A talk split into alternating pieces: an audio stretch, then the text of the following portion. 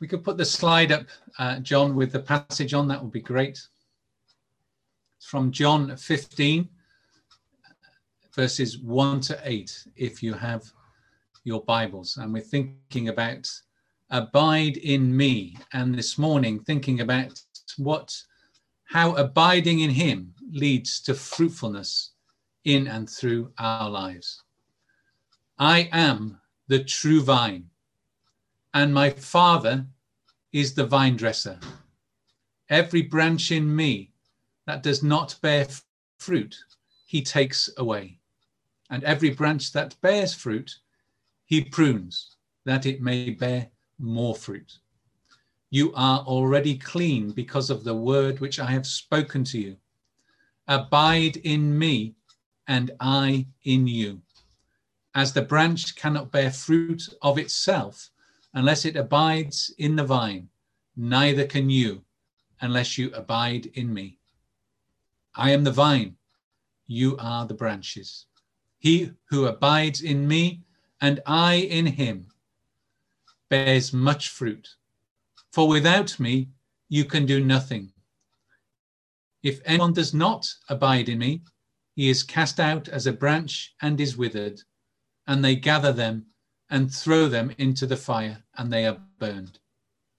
If you abide in me, and my words abide in you, you will ask what you desire, and it shall be done for you. By this my Father is glorified, that you bear much fruit. So you will be my disciples.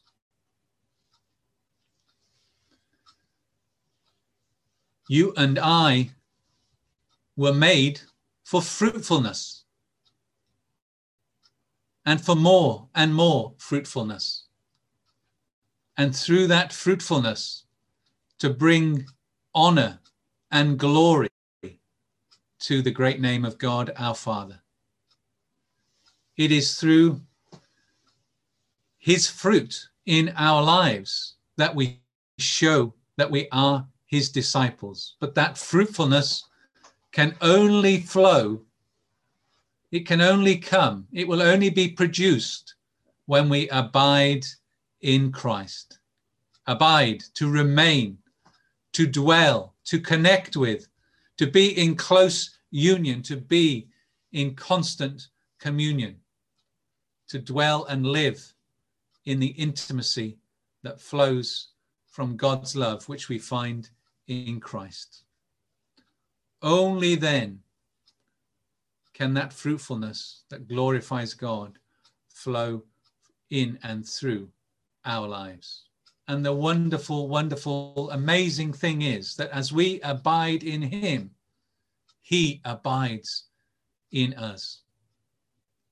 Just as the vine and the branches are one, we are one and connected with Christ we in him and he in us. Just amazing. And he dwells within us by his spirit, doesn't he?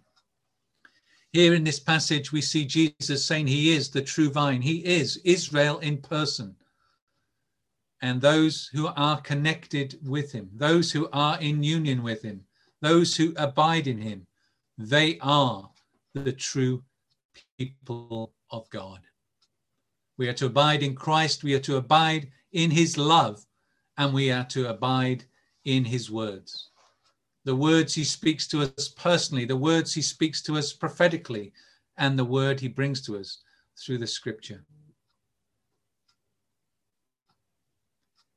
Our source, our sustenance, our strength all flows from the root and the stem of that true vine the sap flowing through, the life giving sap flowing through from the vine to the branches to produce that fruit in and through our lives. And as we were thinking about last week, those rhythms of grace that we find in Christ, that we rest in and we work from the relationship and the love that we find in our relationship with the Trinity, with God the Father, God the Son, and God the Holy Spirit. making our home, our dwelling place with Him and in Him. That verse there, to bear much fruit, means to bring forth and to carry. A healthy vine brings forth clusters and bunches of grapes, doesn't it? And if we are in a healthy relationship with the Lord, if we are abiding in Him, if we are finding our rest in Him, then that will show forth in fruitfulness bursting forth in our lives. Those branches, those boughs carrying, uh, bringing forth, and then carrying the fruit, the fruit of a godly life. And we'll think a bit more about that fruit in a minute. If we move on to the next slide, John, the Father's intention is to bring forth quality fruit, mature fruit in our lives. And our lives are not to be about spiritual frenzy, not to be about do, do, do, do, do, not to be about being busy, busy, busy, not to be constantly on the, on the move and in a never ending state of activity and action. You know, one of the rhythms, as we were thinking about last week, is we have to be so that we can do. And one of the great lies of the enemy is to get us uh, busy, busy, busy, doing, doing, doing, active, active, active. We can only be effective for Christ as we flow and move out of that relationship with Him. We saw that rhythm in Jesus's life last week of constantly drawing aside to be with the Father, to get the instructions for each and every day, and to walk in obedience. Without him, nothing, but with him, all things.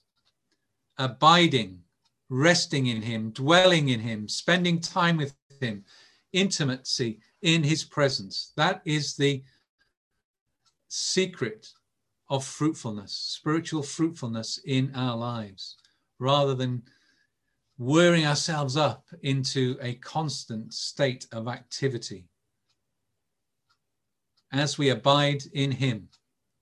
The fruit of his character, the fruit of his conduct, the fruit of his great compassion, and the fruit of the culture of heaven flows forth in and through that communion and that union with Christ. That is the fruit he's looking for in our lives. Vines produce grapes, grapes come in clusters. God is looking for a plurality God is looking for plenty. God is looking for an abundance of fruitfulness in our lives, but it will only come out of the quality time we spend with Him. He's looking for quality fruit, and quality fruit is related to the quality time we spend with Him. Time in His presence tells in every way. He's looking for, He's desiring, He's wanting to bring forth the finest, the richest, of fruit in and through our lives.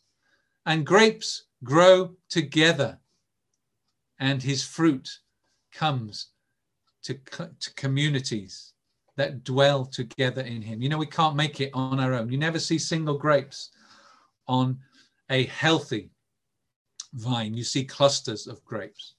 God brings forth his fruitfulness in and through our lives together.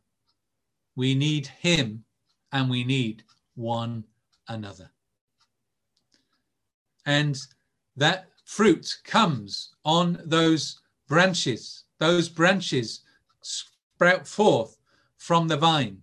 Those branches will produce buds, the desire to be with him, the desire to please him, the desire to represent him in this world. Those buds will give forth to blossom, the resolution, the choices, the attitudes that we show to walk in God's world, God's way. And that fruit will burst forth into kingdom action in and through our lives. Our lives, bringing forth his love and his light and his life and the kingdom of God flowing in us and flowing through us to reveal God in this world.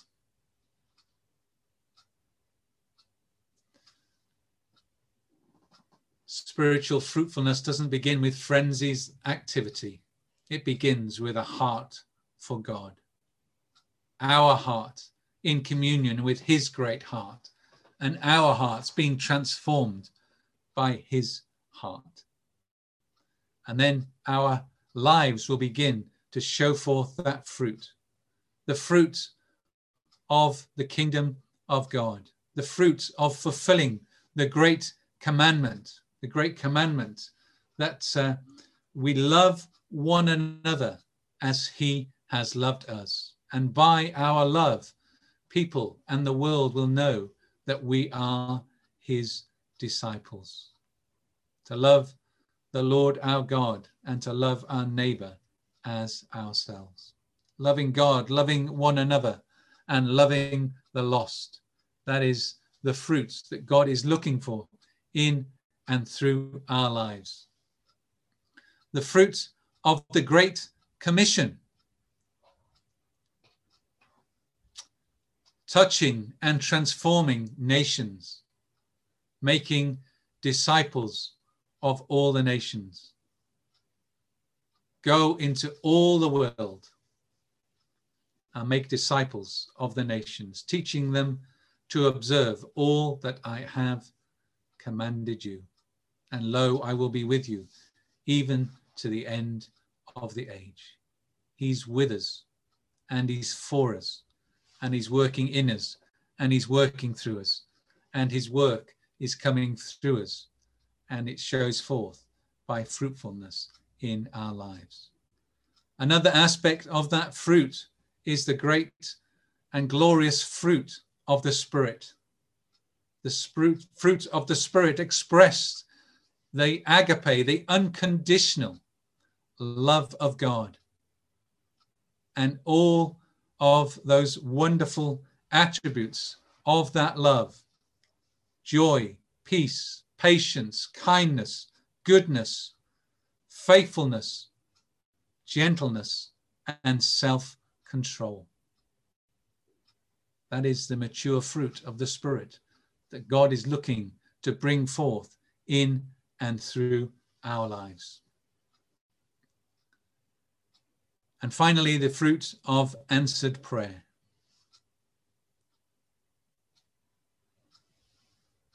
if you live in life union with me, and if my words live powerfully within you, then you can ask whatever you desire and it will be done. You know, when we spend time with Him, when we spend time in His presence, in intimate relationship, when we abide in Him, when we rest in Him, then we get to know His heart. We get to know what pleases Him. We get to know what brings Him pleasure, what makes Him glad we get to know what his will is, what his ways are. We get to know what his word is like. The things he's looking for, the way he's looking for us to live in this world. So that then, when we come to ask him, when we come to plead before him, when we come to intercede before him, we know what's on his heart. We know what makes him happy. We know what pleases him. And so our prayers are shaped by all that flows through abiding with Christ. This is what the great preacher Spurgeon says about prayer. Prayer comes spontaneously from those who abide in Jesus. Prayer is the natural out gushing of a soul in communion with Jesus. Prayer, just like fruit, is the natural product of the branches abiding in the vine. So, prayer and answered prayer is the natural fruit of a healthy relationship of abiding in Christ. God is looking for our obedience rather than our busyness. We all fall for the mistake of thinking that busyness can impress God. Couldn't be further from the truth. Of course, He wants us to be about the Father's business, the kingdom business, but not so that we can impress Him, so that His great love can get out into the world. God does not want us to be busy, He wants us to be fruitful. And that fruitfulness comes from following His commands, being obedient to Him, living in His love. Even Jesus had to learn obedience, to submit and surrender his life fully to the Father's will, the Father's ways, and the Father's word. Jesus learned obedience even to death upon the cross. If Jesus needed to learn obedience, how much more do we still need to learn obedience? Let us be those that are ever ready to submit and surrender our lives to Him. We need Him. Every day we need Him. And every day we need Him more and more and more. Our fruitfulness comes from Him and only from Him. Lord, may we truly learn what it is to abide in you. May we learn that humility to walk in full obedience. May we adopt and flow in those rhythms of unforced grace that keep drawing us back to your great heart so that we can share your heart with this lost and broken world. And Father, may we be those who produce a glut, an abundance of fruitfulness in our lives. May we be those mature disciples that bring honor and glory to your great name. Father, where we need to be cut back and pruned, will you do it in Jesus' name? Father, we thank you for your great love for us, that you desire fruitfulness in and through our lives. We thank you for your Spirit ever at work in us to bring forth the fruit of the Spirit. May our lives show your love in ever greater and deepening measure. This we ask for your glory, Lord. In Jesus' name. Amen. Amen.